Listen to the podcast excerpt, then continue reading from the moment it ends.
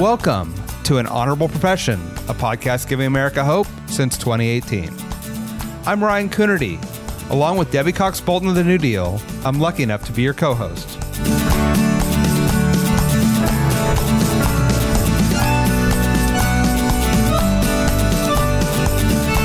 An Honorable Profession is a New Deal Leaders podcast. The New Deal is an organization that supports the next generation of American leaders.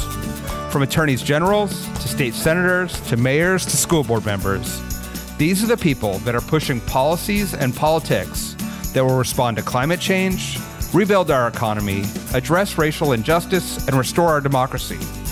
These are incredibly talented people who have dedicated themselves to public service when their country and their communities needed it the most. Check out newdealleaders.org to see what I'm talking about.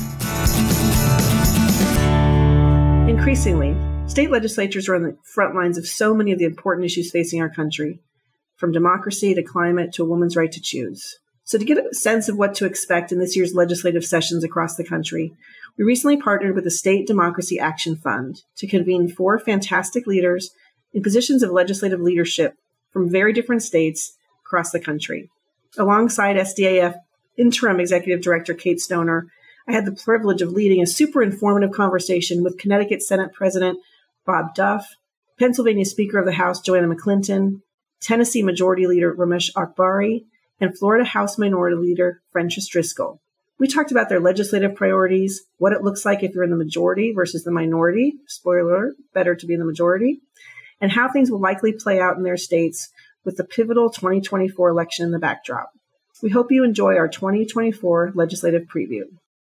So happy to have all four of you here. And I think I will just start maybe with you, Bob, and then we'll just go down the line. Love with a real open ended question, which is, you know, from your vantage point, and it'll be, I think, very different depending on which kind of state you're in. But from your vantage point, what are your priorities? What are you hoping to accomplish this year? Or what are you either most excited about or most worried about, maybe depending on what kind of state you're sitting in? But Bob, I'll turn it to you to start. Well, thank you. And thanks, Debbie, and thanks, Kate, and everybody. I'm so honored to be here with my fellow uh, New Deal leaders. It's always a pleasure and privilege to spend some time with some of the greatest minds in the country and who really do a lot of hard work on the ground in our communities, in our states, to pass good, progressive legislation that actually helps people and that people can feel in their community. So for us here in Connecticut, I'd say there's a, a number of different priorities we have to continue to focus on. One is you know, we're in a very good spot in our budget and making sure that our budget is, is balanced. But doing that and keeping our fiscal house in order has actually provided us with a lot of spending room, about $650 million based on some of the decisions we made many years ago, which has allowed us to make investments in areas that are really, really high priority. Continue to grow jobs. You know, lots of people moving in the state of Connecticut for many reasons. And so that, that is good, but it also presents some challenges that we also need to work on. Some of that is housing the House Majority Leader and I have been really, really focused on building more housing and especially more affordable housing in the state of Connecticut. We have probably over 120,000 units of housing that needs to be built. Uh, we have over 100,000 jobs that need to be filled. And as people come in here from New York and New Jersey and Massachusetts and even folks from Florida need to make sure that we're building. Other states like Florida are building quite a bit and we need to make sure that we're matching that. We're also very, very focused on healthcare and ensuring that we continue to make Connecticut a place where a woman can make her own decision on her on her health care and that we're not standing in the way of that. We're also very, very focused on ensuring that we're looking at consumer protection issues. There's a lot of issues right now that the federal government is abdicating on and that we're continuing to focus on, such as data privacy, such as artificial intelligence, and other types of issues of broadband, and working to make sure that we're focused on uh, those issues with cable consumers and other types of things. We're going to continue to stay focused on our infrastructure. Thankfully, because of the bipartisan infrastructure law and the Inflation Reduction Act, that we are going to invest those funds into climate change, into better transportation networks, into resiliency, all different ways that we can make our state more walkable, bikeable, more pedestrian friendly, and do it in a way that grows our economy and grows jobs. Thanks so much, Leader Duff. And let me turn the same question over to you, Leader Driskell in Florida. I know Florida is a lot different than Connecticut in terms of probably of what you're going to be able to push through and what you're going to have to be fighting against. So tell us a little bit about what's on your mind as you head into this session in Florida. Well, hi, Debbie. Thank you so much for having me today. And you're so very polite. You're like, you know, the answers may depend on what state you're coming from. And I'm like, me, she's talking about me. Although I'm sure Raumesh probably has, uh, Senator Akbari probably has some, uh, some comments as well. But so in Florida, you know, we got to talk about this a little bit at the conference, the New Deal conference in November. The Florida House Democrats are pushing our freedom to be agenda we say that every Floridian deserves the freedom to be healthy, prosperous, and safe. And so we try to center on policies that meet people where they're at. Yes, we have to push back against the bad culture war bills, the book bans, you know, just, you know, all the really important stuff that seeks to divide us and that doesn't really help anybody live a healthier life. Uh, but at the same time, we're trying to put forward policies that can really improve the lives of people. So if I could just hit on a, a few of those, just kind of walk you through our agenda my leadership team each carries a bill or two.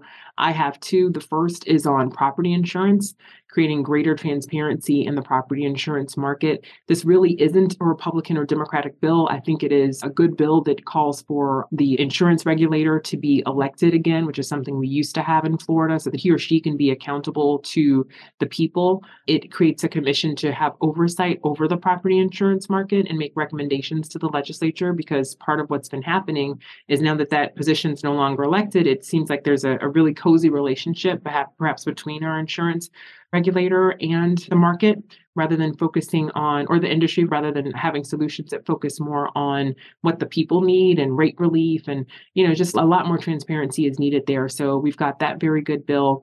We have another on affordable housing. The state of florida has moved towards more and more preemption bills where local governments are not able to make the decisions that they need for that particular housing market to try to provide some rent relief and you know price pressure or relieve some of the price pressure that residents are feeling. So our bill says no rather than tell local governments what to do. Let's actually work with them more. Let's try to understand these local solutions. Let's empower local solutions. Let's work on some land banking together so that we can increase the inventory of affordable housing. So that's a really great bill that our caucus has. We're pushing for medicaid expansion What's interesting is that based on our recent polling and some efforts to try to get Medicaid on uh, the ballot, not necessarily for 2024, but in future years, this is something that we're starting to see the community latch onto as well. We've even gotten at least one Republican to reach across the aisle and say that he thinks that Medicaid expansion would be a good thing. So we're continuing to try to work that in a bipartisan way, although we do suffer no illusions that it is an uphill battle. We also have a bill on common sense gun ownership you can imagine that Florida is one of those states where debates over gun rights can be uh, very heated. We've suffered some tragedies, as have so many places in this nation, due to gun violence and mass shootings.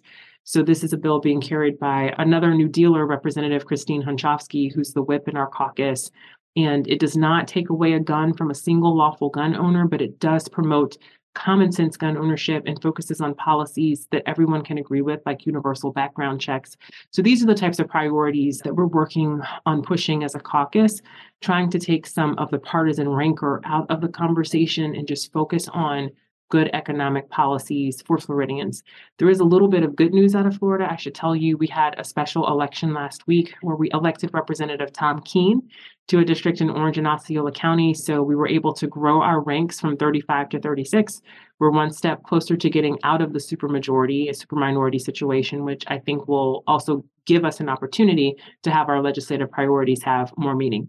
Thank you so much, Leader Driskell. And I'm excited to have Kate follow up with you after we hear from everybody just a little bit with some follow up questions because there's a lot of really great stuff in there. I'm excited to hear about the trying to partner with local governments. I'm so concerned by this trend with states not accepting federal funds kind of uh, by just with, you know, to make a point, you know, which is going to do nothing but hurt the people of their state. So I'm excited to hear you talking about some of that things like Medicare expansion. So thank you for that, Medicaid expansion.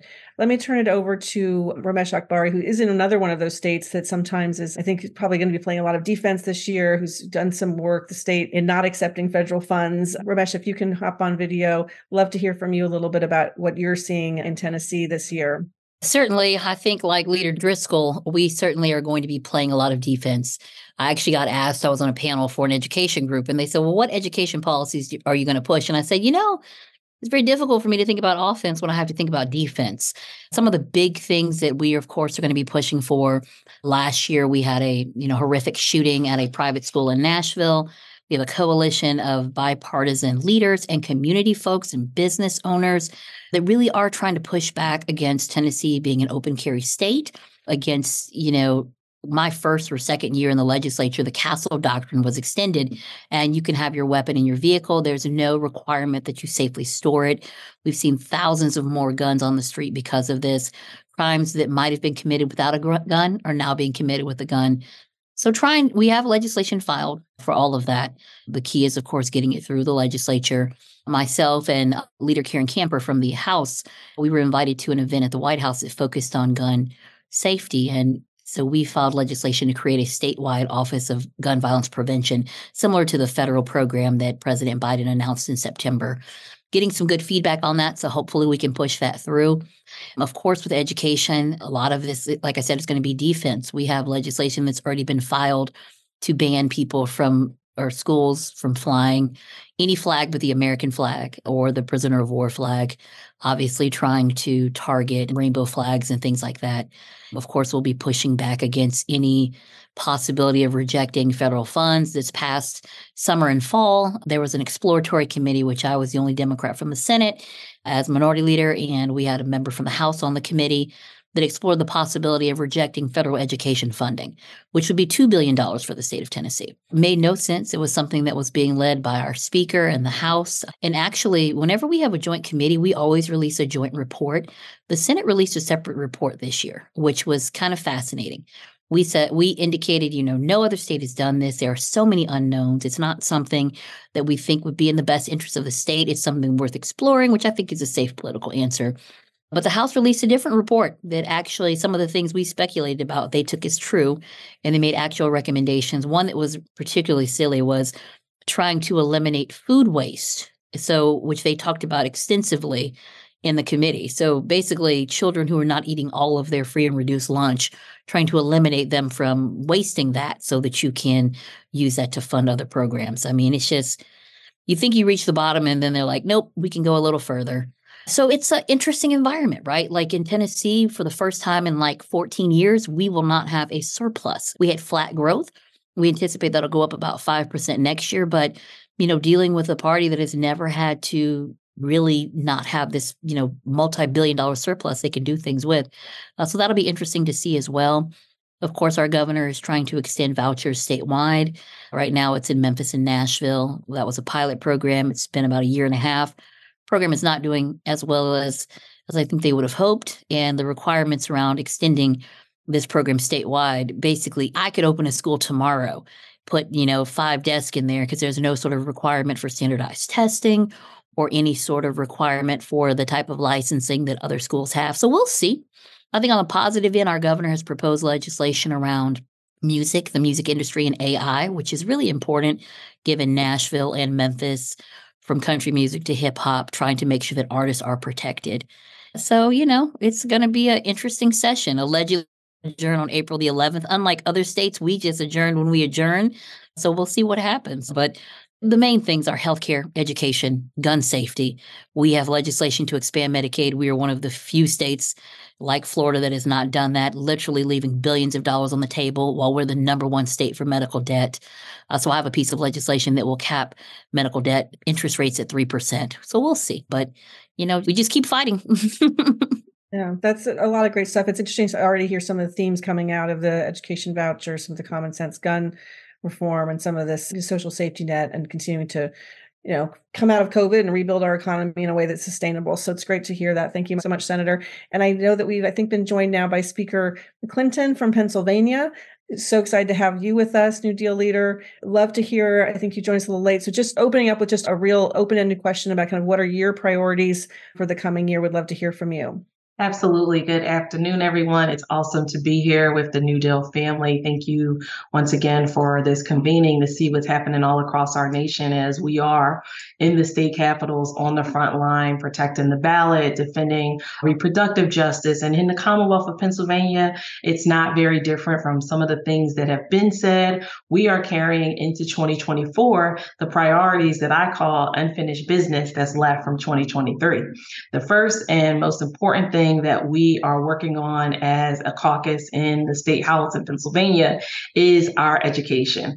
We have been tackling and blocking a controversial voucher program from last year's budget, and it certainly is not going away with our upcoming budget cycle. Our budget deadline is June the 30th.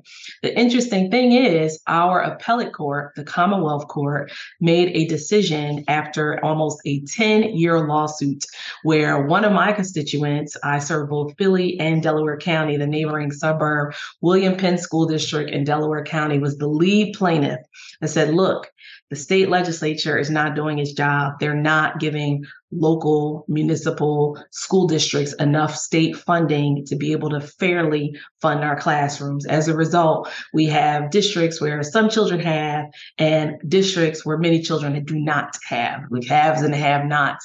And unfortunately, many of the districts that have children that are not getting the resources are often children in communities of color, are often English language learners, are often those who are getting the, the free and reduced reduced lunch are often folks who are here, you know, with their parents wanting to do the best. And so many are moving around different parts of Pennsylvania trying to get the best public education. So the first and foremost thing on our agenda for 2024 is fairly funding the school. Our governor convened the Basic Education Funding Commission after the lawsuit. The decision came February last year, and now the Basic Education Funding Commission just finished their work where they said that we've got to find and spend about $5 billion to finally have a fair funding system so that all children in the Commonwealth of Pennsylvania are able to access that great education to get them the opportunities that they want as they grow into their lives here. The second thing,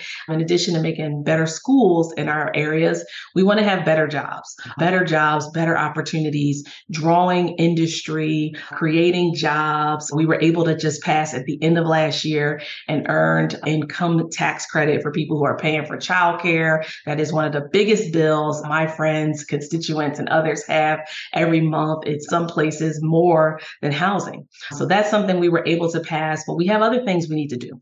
Pennsylvania is one of the states that is stuck. Our minimum wage is stuck at the federal level. And we know every state around us New York, New Jersey, Delaware, Maryland, and then the Republican controlled states of Ohio and West Virginia, they all have a higher minimum wage than we do. So we sent a proposal last spring. We're hoping that the Senate will take it up this year. That will be very important. One of the things we were able to start was changing the way our businesses are taxed so that we can draw more businesses to put their roots down and grow in Pennsylvania. So we were able to get that passed, but we have more to do in that regard to make it an attractive place for economic opportunity. And then the other thing we're talking about as a priority is having better communities. What does that mean? First of all, it's safety. It's making sure that there is safety in schools and safety in communities where we have to continuously fight the surge of gun violence. 2020 was the only year in our nation during the shutdown because of the pandemic pandemic where there were no mass shootings. That means that we in state capitals have the responsibility to do everything possible to keep what would be weapons of war out of the average person's hand. The House sent two bills over to the Senate last year that we're hoping they will send back to us so we can get to the governor's desk. One is extreme risk protection. So if anybody we know, encounter, live with, a neighbor, a friend, a roommate is having some sort of challenge, that they can get evaluated and have an independent evaluation and temporarily have any arms in their area taken away, any guns, any firearms. Um, there was a terrible incident that happened in rural Pennsylvania last June, Juniata County, where our state troopers came an ambush uh, from a gentleman that had had a breakdown and had lawfully guns that he owned and purchased. And then there was a city, an, an, an excuse me, an incident in the city, one block outside my district, so still the very same community in Southwest Philly, where for two nights, a gentleman went on a rampage and committed a massacre right before the 4th of July holiday. So if we can get extreme risk protection out of the Senate to the governor's desk, that is a priority because it will save lives. The other one is the gun show loophole, where they're not doing background checks for law long arm guns. That will also be something that has passed in a lot of states that will help us. So we have a few other things that we consider to be a part of making our communities better. We've got the safety and security grant for nonprofits and places of faith. Sadly, the Tree of Life massacre, which was the largest anti Semitic attack in the United States, it occurred in Pittsburgh in Pennsylvania. So we've been giving grants to nonprofits to be able to have security at places of faith, especially where they've been very vulnerable over the last few years. But we have more to do. We passed the Fairness Act out of the House, and we're waiting for the Senate to send that back so that you can no longer legally discriminate against someone because of how they show up in this world or who they love, how they identify. Uh, we also have sent over the Crown Act in a very strong bipartisan way. So no matter how our hair grows out of our head or how we choose to style it, we won't face any discrimination or lose any job opportunities. And then finally, you know, it's 2024. We want to continue to defend democracy. We want to make sure that we are dispelling any conspiracy theories, any big lies, and making sure that everybody has faith in their right to lift up their voice and participate in the elections this year. Fantastic. Thank you so much, Speaker, for that fantastic overview. Kate, let me turn it over to you to ask a question. Yes, thank you so much, Debbie. And thank you, leaders. It was wonderful to hear the priorities. And as Debbie said, to see the trends coming out of all your states on these issue areas that really impact your constituents' day to day lives from education, jobs, the economy, common sense, gun safety. So thank you so much for all the work that you're doing on that. And as you kind of think about your priorities, we'll move on to the next question. So, of course, 2020 is an election year, and both parties feel that there's so much riding on the results this November.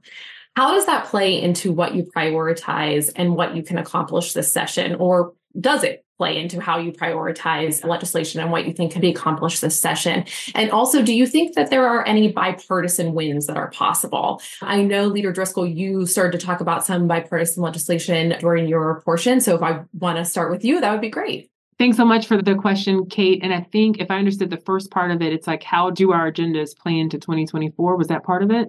Yes. Does the, yeah. the fact that it's an election year impact what is prioritized and what you think can be done? Yeah, absolutely. So I'll tell you because we're learning fresh from the lessons of the special election that we had last week. As we were knocking the doors, there were only two things that people wanted to talk about. The first is protecting a woman's freedom to choose and abortion access. Florida has some of the most restrictive laws in the nation. We have a 15 week ban that is in place, and then the Supreme Court is considering that ban. And depending on how they rule on it, it's possible that 30 days after that decision, a six week ban would go into effect, right? Like, like making it absolutely one of the most draconian in the country. So people wanted to talk about that. I didn't talk about my priority bills in my individual capacity as a legislator, but one of the bills that I have protects a woman's right to an abortion up to the point that it is still legal in Florida. And if you interfere with that, it would impose civil penalties. So I absolutely crafted my own personal legislative agenda to match what the people are talking about. Then the other thing that they talk about on the doors is property insurance and just generally the lack of housing affordability. And so you hear that reflected in my caucus platform because people want to know that there are elected officials fighting for them in Tallahassee to provide direct rate relief, to provide greater transparency, and to focus on this issue of helping them attain the American dream. So I think it's going to have great, significant impact in 2024. I think when you overlay what's happening in my state and then also the things that the Biden administration is talking about in terms of protecting women's right to choose, I think if we talk about these issues that matter to the people the most, we can win. We just have to educate them and equip them to know who is actually fighting for them. So that's where I think it matters.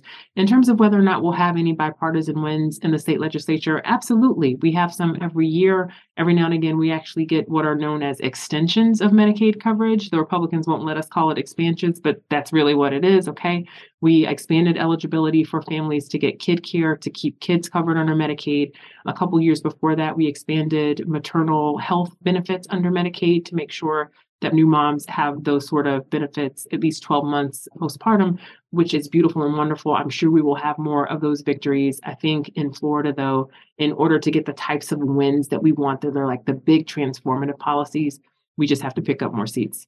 That makes sense. And thank you for sharing that. Very helpful. Speaker McClinton, we can turn to you. I know you also spoke a little bit about bipartisan votes that have happened in the last session that you're bringing forward and would love to hear how you think you know, the election, especially in Pennsylvania, being such a key state for all levels of the ballot, is going to factor into your session. So, a lot of the good pieces of legislation that the Senate has held up thus far has been complete political maneuvering.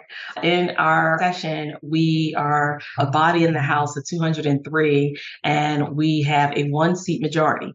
Uh, it's 102 to 101. And right now, there's the sixth special election since last year, uh, about to happen February 13th. So, we're currently tied 101, 101, and the special election will happen in just a few weeks here to determine determine Democrats remaining in control, me remaining as the speaker. So, that being said, a lot of it is political maneuvering. But the good news is that we have been able to do some bipartisan wins, even though it's not as many as I would have liked to do this far. We've been able to work with the administration, Governor Josh Shapiro, to have automatic voter registration for everybody that goes down to get their ID or their license. That is very large. It's expanding the electorate. It will start to dispel the conspiracy theories. Many people don't know that Pennsylvania was a major breeding ground. We led the nation, sadly, in the number of people who were arrested on the deadly insurrection attack on the 6th of January. So we have to do a lot of dispelling those myths and those conspiracy theories as they led to such horror in our country. And we have to make sure people realize that we have not had any election interference. That's great and uh, wonderful to hear about AVR. You know, I think that the amazing legislation that you all have been able to pass forward in all of your states to expand access to the ballot box is incredible. So thank you for that. Leader Duff, if you would like to talk about how the election might be impacting your session in Connecticut. You know, this year in 2024, democracy is on the ballot and we can talk a lot about all these issues that are really important. And I'm, I'm so excited to hear from my colleagues around the country who've been on this call today about all the different things that they're doing to help uh, the people in their state. But we know that places like uh, Pennsylvania and Florida, especially those two, Connecticut and Tennessee are, are a little different in our camps here. Pennsylvania and Florida are states where we have to make sure that we get the vote out. And we have to make sure that we're saving our democracy. There's nothing more important this year than ensuring that we are out there and that we are telling people about why this election is so important. We cannot fix issues like our infrastructure. We cannot continue to grow jobs. We cannot continue to protect a woman's right to choose. We cannot continue to debate good housing policy and ensuring that people have a, a roof over their heads if we do not have a functioning democracy. And while the states have been good laboratories for that, we have got to make sure that we have people in Congress as well. Our democracy works. It can work. We just need the people in there to get it to work.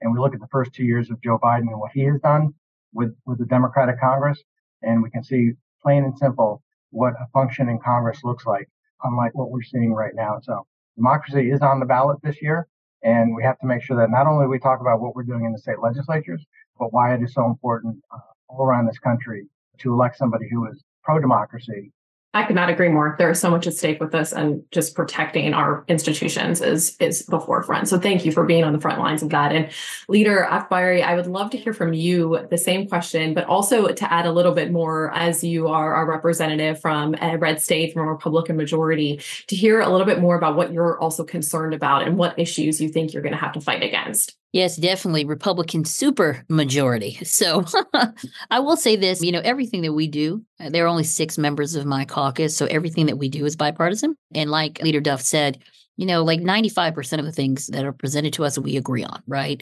Maybe in Tennessee, 90% but it's that 5 to 10% that really is super egregious. It's the type of stuff that attacks people for who they are who they love what they want to learn how they want to live their lives. And so we are always pushing back against that.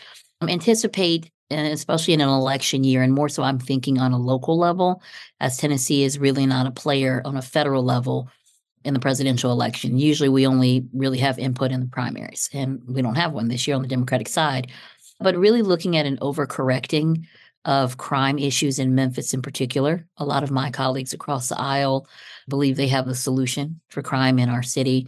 We're looking at some things like automatic transfer of juveniles to adult court if they steal a gun out of a vehicle, or really trying to continue to push truth in sentencing, which we know is a failed policy from the 90s.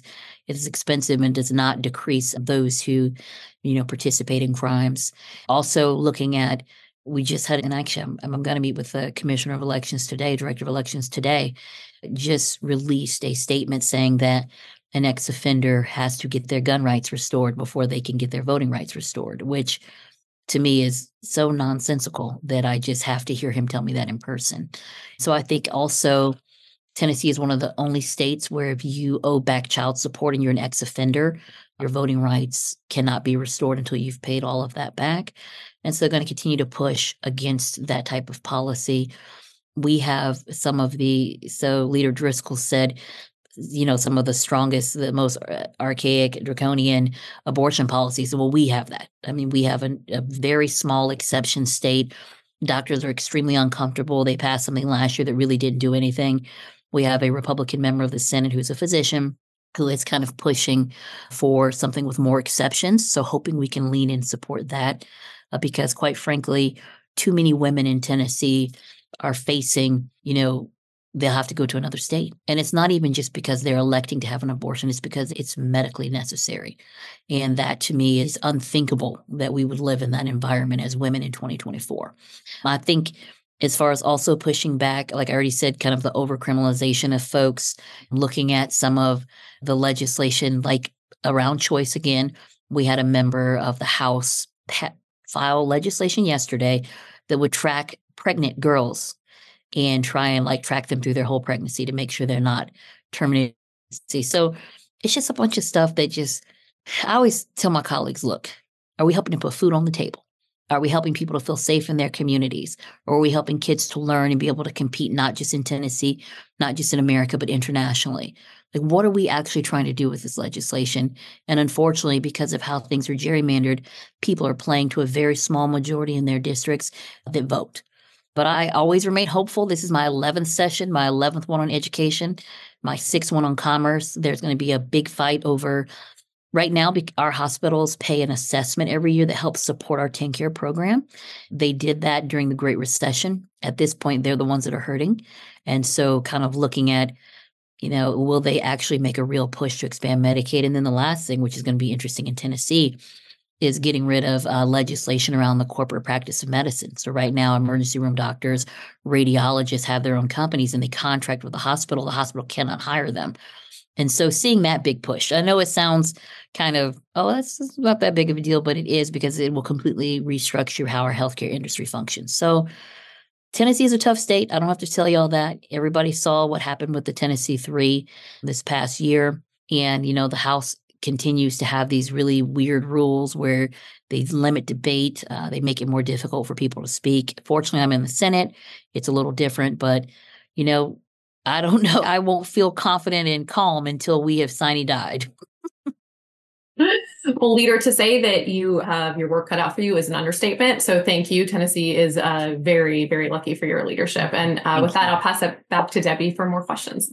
Thanks so much, Kate. I, I think I will ask one more question. I wanted to just pick up on a thread that I'm hearing from all of you, which is one of the reasons I love doing this event so much. So one of the reasons I love working with the New Deal leaders so much is you know, you're all talking about making government work and solving problems. And I do think that that, you know, that is the way we fix in my opinion, the way we fix what's ailing our democracy is to show people the government can work, the government can solve problems, whether it's, you know, a more narrow thing, Leader Akbari, you were just talking about in Tennessee, or, you know, or broadly about, you know, affordable housing or women's right to choose or whatever it is. And I'm just curious if you all wanted to just touch briefly on maybe an example or two of how you've been able to use some of that federal, those federal dollars or what you're looking forward to spending those federal dollars on in your states this, this session. Absolutely. Thanks to the American Rescue Plan dollars, we were able to do a lot of mobilization during the pandemic and afterwards. Some of those federal funds went to very important programs like violence reduction grants, violence prevention grants to support organizations that do mentoring with youth and young adults, organizations that do workforce training and development, organizations that are educating people on the pandemic and, and safety and health measures. Additionally, we were able to get ourselves to a better financial situation because of the several billion dollars President Joe Biden and Vice President Kamala Harris worked so hard in Congress to get to our states.